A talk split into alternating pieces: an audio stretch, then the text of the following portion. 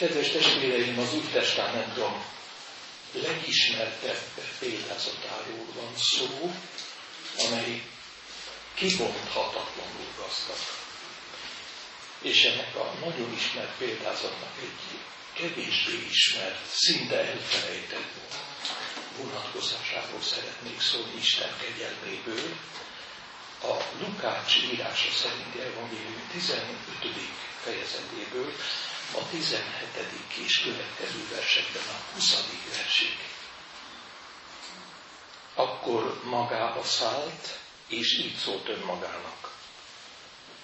Az én atyámnak milyen sok bérese bűvölködik kenyérben, én pedig itt éhen pusztulok el. Felkelek, és elmegyek az én atyámhoz, és azt mondom néki, atyám, védkeztem az ég ellen és te ellened. Többé már nem vagyok méltó, hogy fiadnak hívjanak.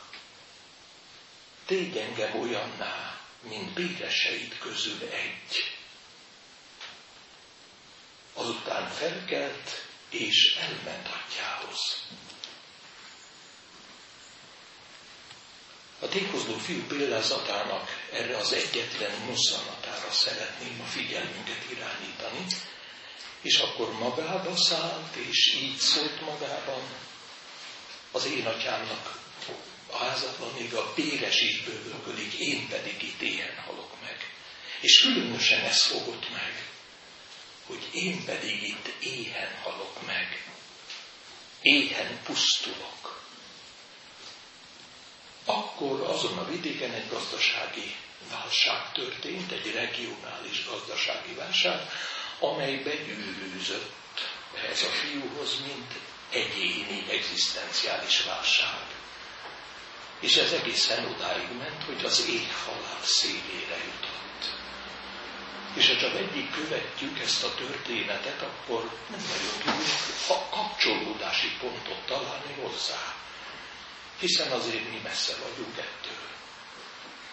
Időnként közelít hozzánk egy gazdasági válság, de egyrészt a tartalékainkra gondolunk, másrészt pedig a biztonságérzetünkre, amely távol tart egy olyan krízist, hogy akár az éjhalál szélére jutnánk. Messze van tőlünk ez.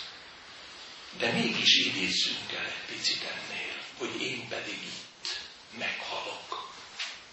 Vagy én pedig itt éhen halok ugyanis időnként gazdasági helyzetünktől teljesen függetlenül közelít hozzánk a halál gondolat.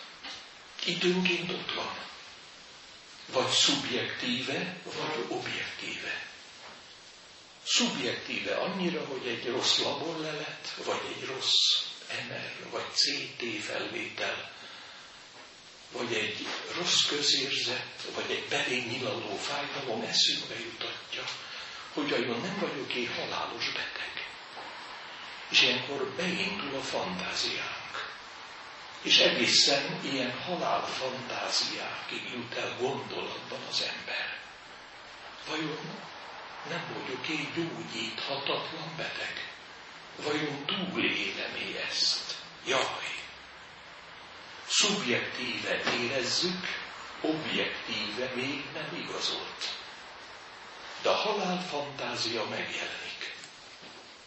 Aztán van egy objektív halál gondolat, amikor mi valaki mellett állunk, akinek egyre ritkább a pulzusa, és egyre inkább összeomlóban a keringése és érezzük, hogy itt az utolsó órák egyike, vagy itt az utolsó óra. És akkor érezzük a halál közelséget. Vagy gondoljunk arra, hogy gondolni se jó rá, de mi fekszünk úgy, hogy valaki a mi pulzusunkat tapintja, és érzékeli a ritkuló ritmus ütéseket és érzékeli azt, hogy közel az idő, közel az óra. Mit él át ilyenkor az ember? Ilyenkor nem a sejtés és nem a fantázia szintjén, hanem a tények és az objektív valóság szintjén közelít hozzánk a távozásnak a kényszere. Nem csak szubjektíven tudja ilyenkor az ember, hanem objektíven is érzi, hogy halál közelben vagyok. Ebben szeretnék egy kicsit foglalkozni ezzel a témával, annak érdekében, hogy a halál közelségből hogyan lehet távolodni.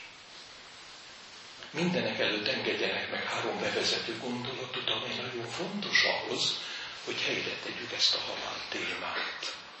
Mindenek előtt.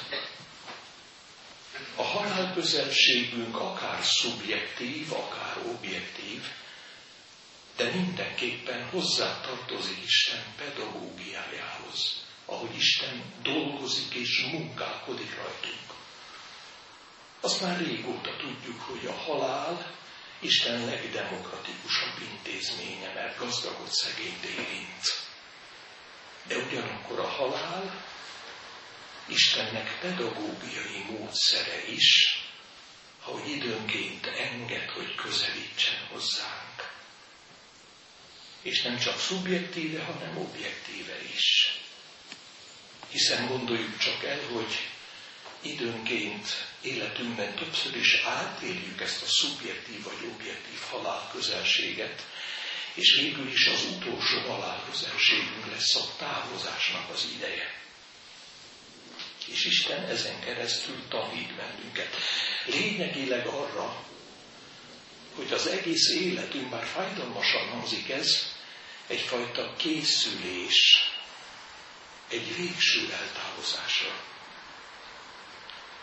Ugyanakkor, mivel csak az utolsó lesz a távozás ideje, nem egyszer tapasztalom, hogy az ilyen halálközeli élmény, akár szubjektív, akár objektív, egy mindenképpen forduló pontot jelenthet az életünk számára. Gondoljuk csak el, hogy a dékozó fiú példázatának ez a mozzanata, hogy ő akkor magába szállt, és azt mondta, hogy az én atyám házában, én pedig itt éhen halok. Ez egy mélypont. Eddig lefelé, mint vitt az út. Nyugtalanul kiköveteli az atyától a vagyon első részét, eltékozolja, elszólja a pénzt, a disznók vájújáig jut, és még a moslékból sem adnak néki semmit. Ez a mélypont, ez a mélypont. Itt fogalmazza meg, hogy én pedig éhen halok. És tulajdonképpen ezután, aki ismeri, és nyilván ismerjük a példázat többi verseit, elkezd felfelé menni az út. Én most tulajdonképpen én arról szeretnék szólni, és ez az örömhír hogy az ilyen halálközeli állapotokból hogyan visz felfelé újra az út akár úgy, hogy egy célt nyerünk. Valaminek az értelmét látjuk meg, hogy még élnünk kell. Vagy pedig perspektívikusan felvillan számunkra a transzcendentális. Az időn, téren és az anyagon túli világ. A Krisztus világa. Ez az örömhír és erről szeretnék szólni öt lépésben, hogy vajon hogyan történik ez, ez a felfelé vezető út a halál közelségből. Mondom, akár egy cél megjelölésével, emlékszünk, Pál azt mondja, hogy jobb lenne már elköltöznöm, de érettetek szükségesebb itt maradnom. De ugyanakkor a meghalás nyereség, mert a meghalás perspektívikusan, transzcendentális irányban a Krisztushoz való hazamenetel. Érzékeljük, hogy itt van az út ebből a végpontból felfelé. Most, hogyan kezdődik ez? Az első lépés magába száll, és nem kezd el vádaskodni minden oka és lehetősége meg lenne arra, hogy vádaskodjék. Hiszen Ad abszurdum még az atyát is vádolhatja, hogy miért adta ki könnyelműen neki a vagyon részét. Vádolhatná a barátait, akik a pénzéért lettek barátai, hogy ők csalták ki tőle a pénzt. Vádolhatná a disznónyájú tulajdonosát, hogy nem adott néki még a moslékból sem, sőt, vádolhatna mindenkit, mert senki nem adott néki. Tele lehetne váddal. De ha tele lenne váddal, akkor ez akadályozná arra abban, hogy, hogy magába szálljon. Általában a magába, a magunkba szállásainkat mindig az állandó projekcióink akadályozzák, meg az állandó bűnbak kereséseink. Egy egészen fantasztikus bűnbak repertoárt tudunk kiépíteni magunk körül így, hogy ki volt az oka annak, hogy én oda jutottam. Vádolom a gazdaságot, a politikát. Vádolom a gazdaság felelőseit, vádolom a családomat, a feleségemet, a férjemet, a gyermekemet, a felmenőimet, az ősöket. Csak egyetlen egy dolog nem történik meg, akkor ez a sajátos magamba szállás.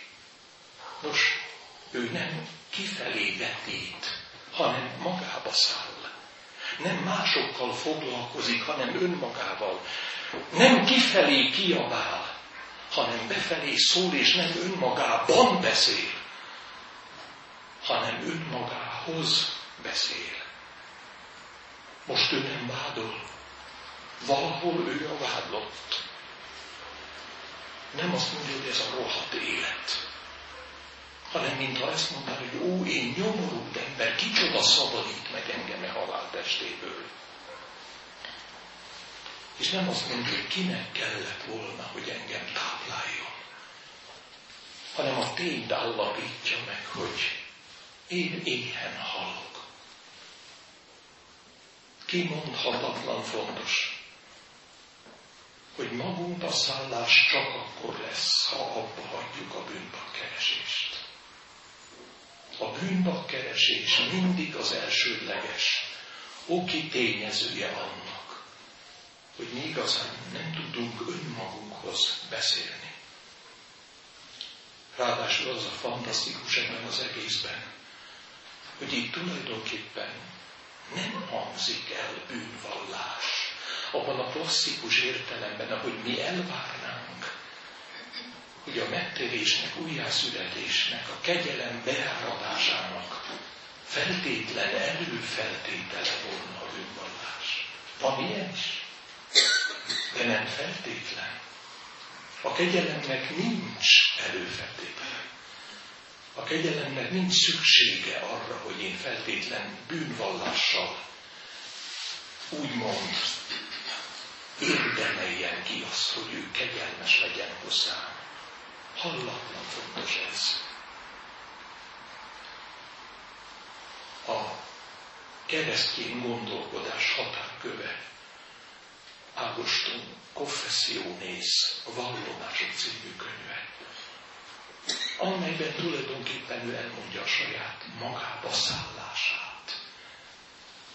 És végül is ez az egész gondolat nem abban kezdődik, hogy ő milyen bűnöket hajtott végre, hanem egyszer a kegyelem érinti, és a kegyelem juttatja eszébe azt, hogy micsoda bűnök fakadtak föl az életében.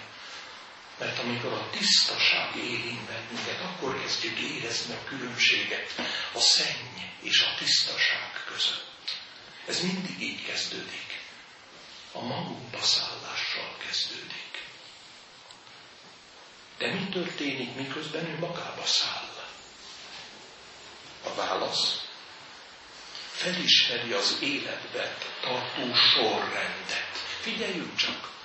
Először azt mondja, az atyám házában még a béres is bővölködik kenyérben, és utána mondja azt, hogy én pedig itt éhen halok. Először egy kiút villan fel a számára. Hogy hol van a megoldás, hol van a kiút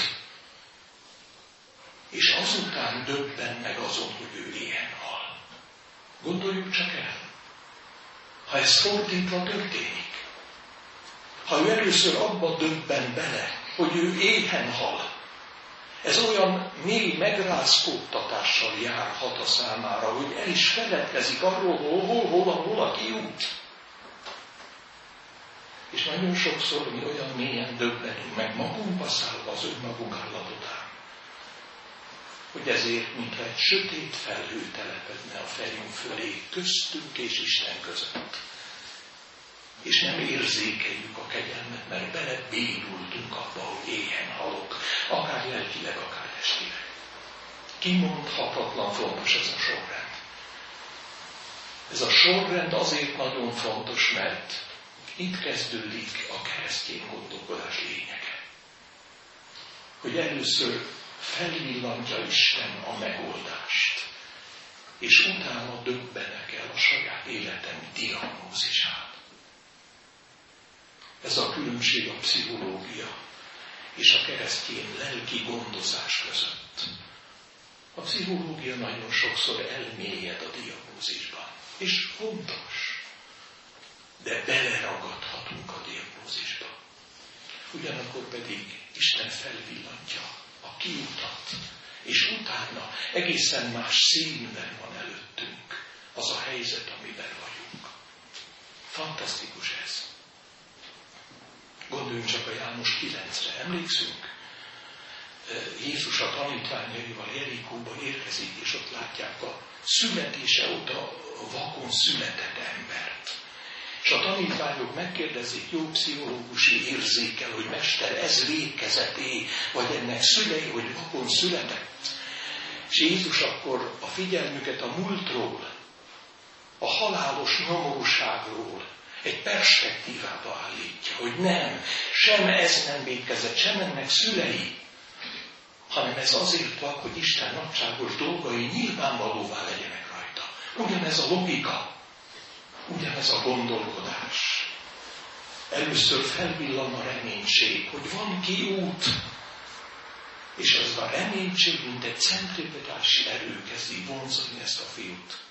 És már más szinten látja saját halálosan éhező vagy enni nem tudó állapotát. Mekkora jelentősége van ennek. Tehát nem avval kezdik, hogy jaj, meghalok, hanem avval kezdődik, hogy van az életemnek perspektívája. Akár valakiért itt kell még maradnom. Ti érettetek szükséges itt maradnom. És már van perspektíva. Vagy pedig, ahogy Pál mondja, még nagyobb perspektíva nyílik meg.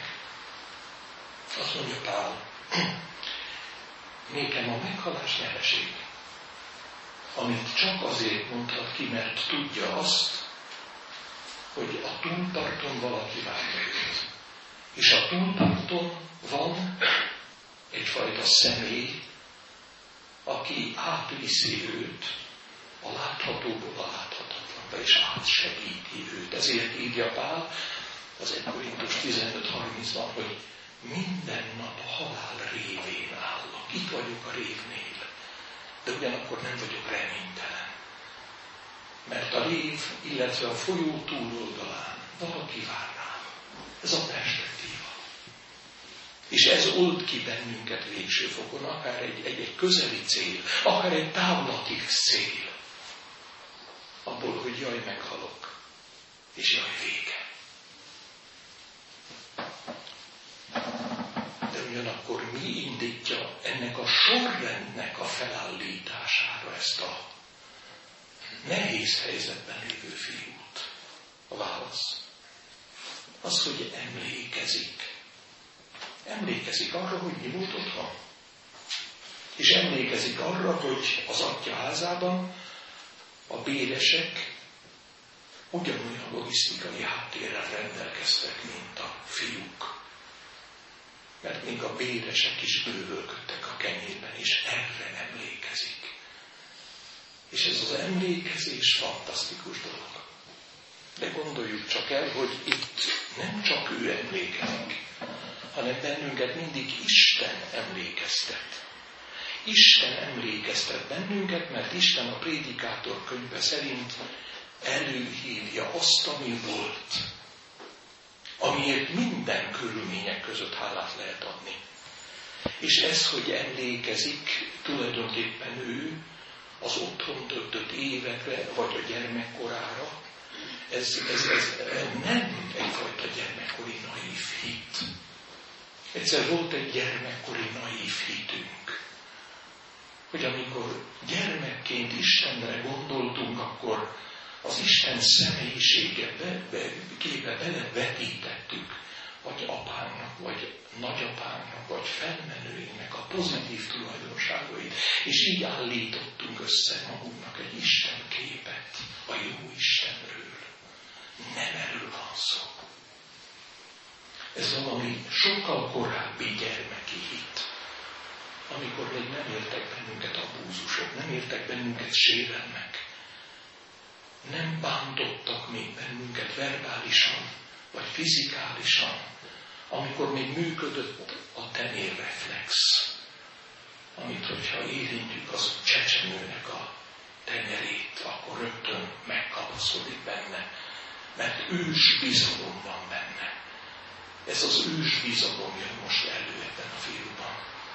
Az atyai ház után így emlékezik. Nem tudom kihagyni Adinak egy fantasztikus versét, amelyben az idős, lassan már haldokló költő az ágya mellett érzékeli önmagát, mint kisfiút.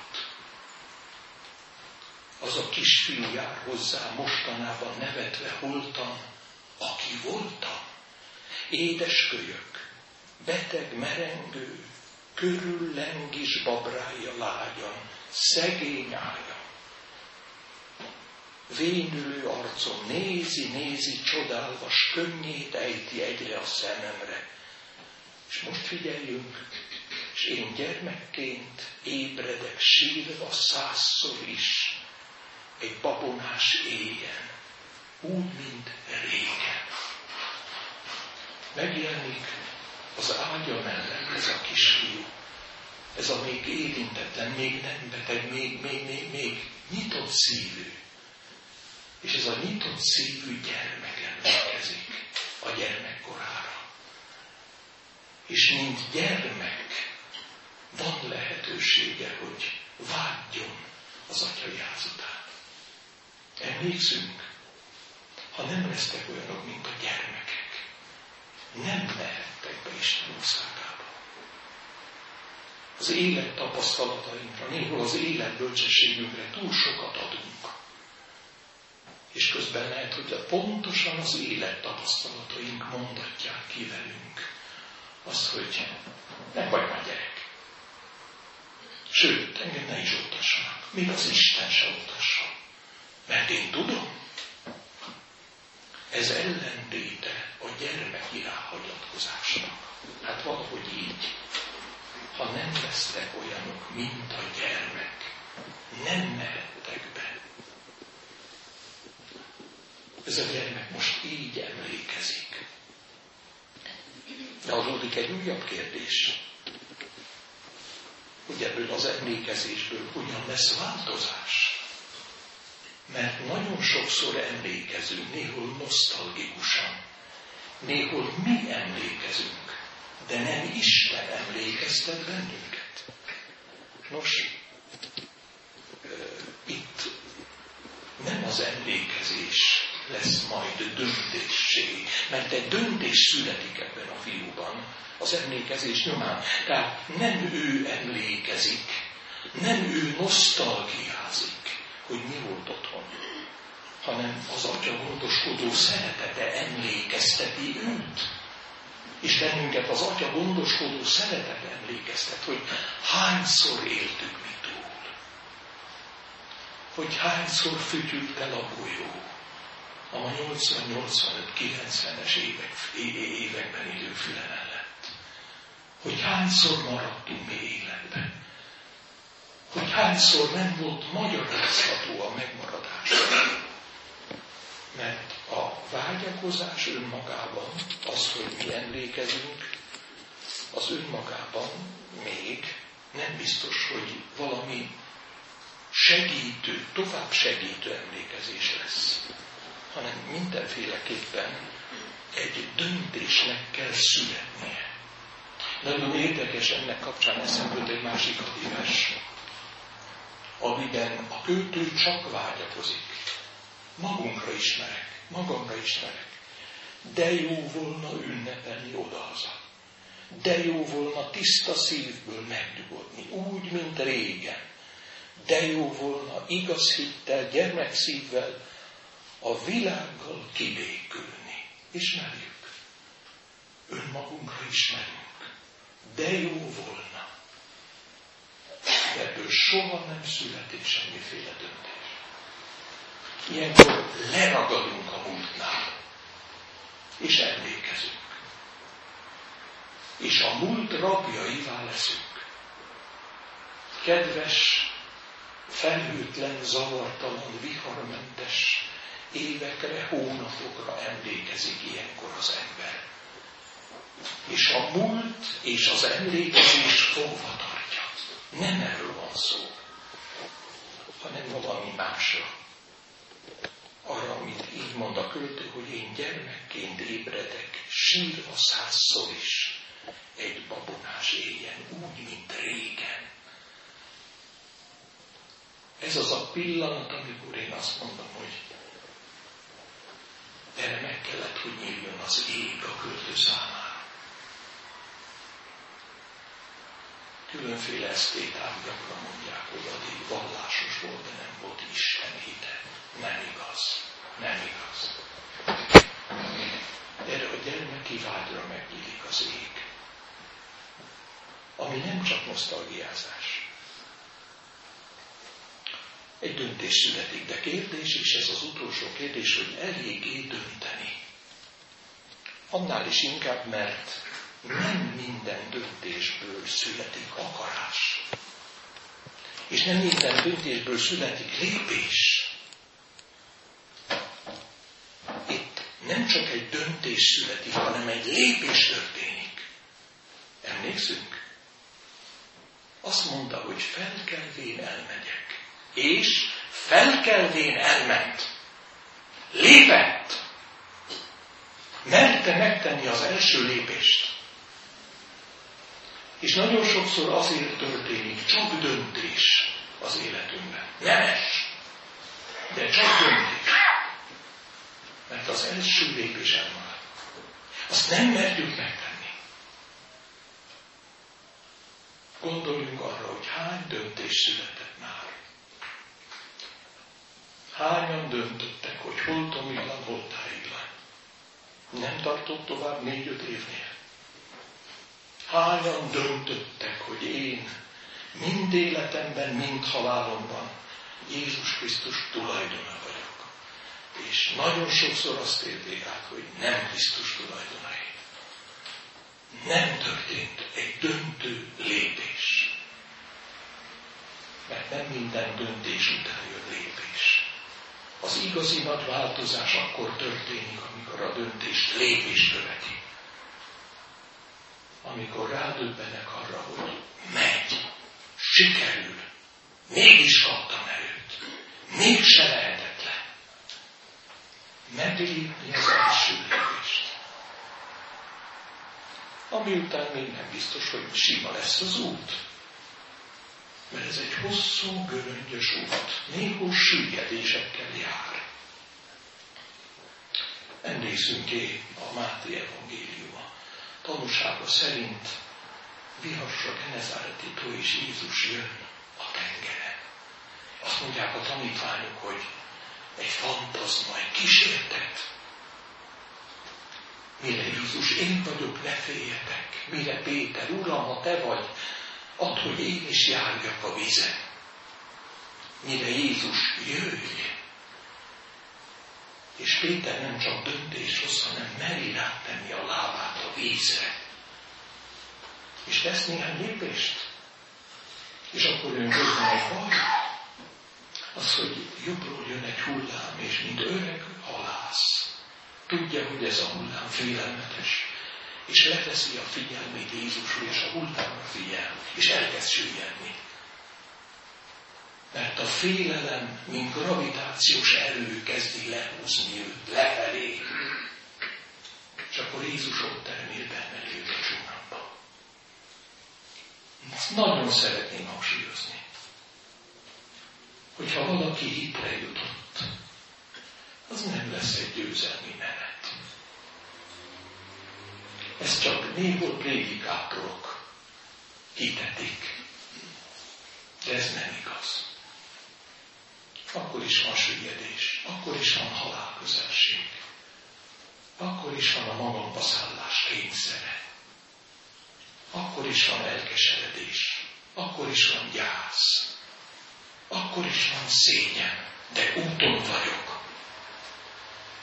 És az első lépés megtétele már tanúságtétel a részemről arról, hogy komolyan veszem. Csak ember vagyok. Ezért mondja Pál, már a megtétőek Pál, egyrészt gyönyörködöm az Isten törvényében a belső ember szerint. De látok egy másik embert az én tagjaimban, ami rabulád engem a bűntörvényének. Ember vagyok. Süllyedhetek, bukhatok. De engem már az Isten kegyelméből és szeretetéből semmi nem ragadhat ki. Akár minőség, akár magasság, akár fejedelmek, akár gazdagság, akár szegénység, akármi. Az Isten szeretetéből nem ragadhat ki semmi. De ez nem feltétlen egy győzelmes út lesz. Egy nehéz út, de ő felé vívő út. Vagy a társ felé, aki miatt itt kell maradnom, vagy pedig az örökké valóság felé, ahol már nem a tény, az idő és az anyag börtönébe vagyok bezárva, hanem az örök élet szabadságában, színről színre, szemtől szembe érzékelhetem őt. Ez old ki bennünket, akár a szubjektív, akár az objektív halálfélelmeinkből. És Isten ezt adja meg nekünk. Nincs olyan ember lét, amelyben ne lenne közel időnként a halál. Isten pedagógiája ez. De közben az út felé vezet, hozzá vezet, és benne életjük meg ezt az útat. Hát ezért csendesedjünk el most, és maradjunk csendben. És imádkozzunk.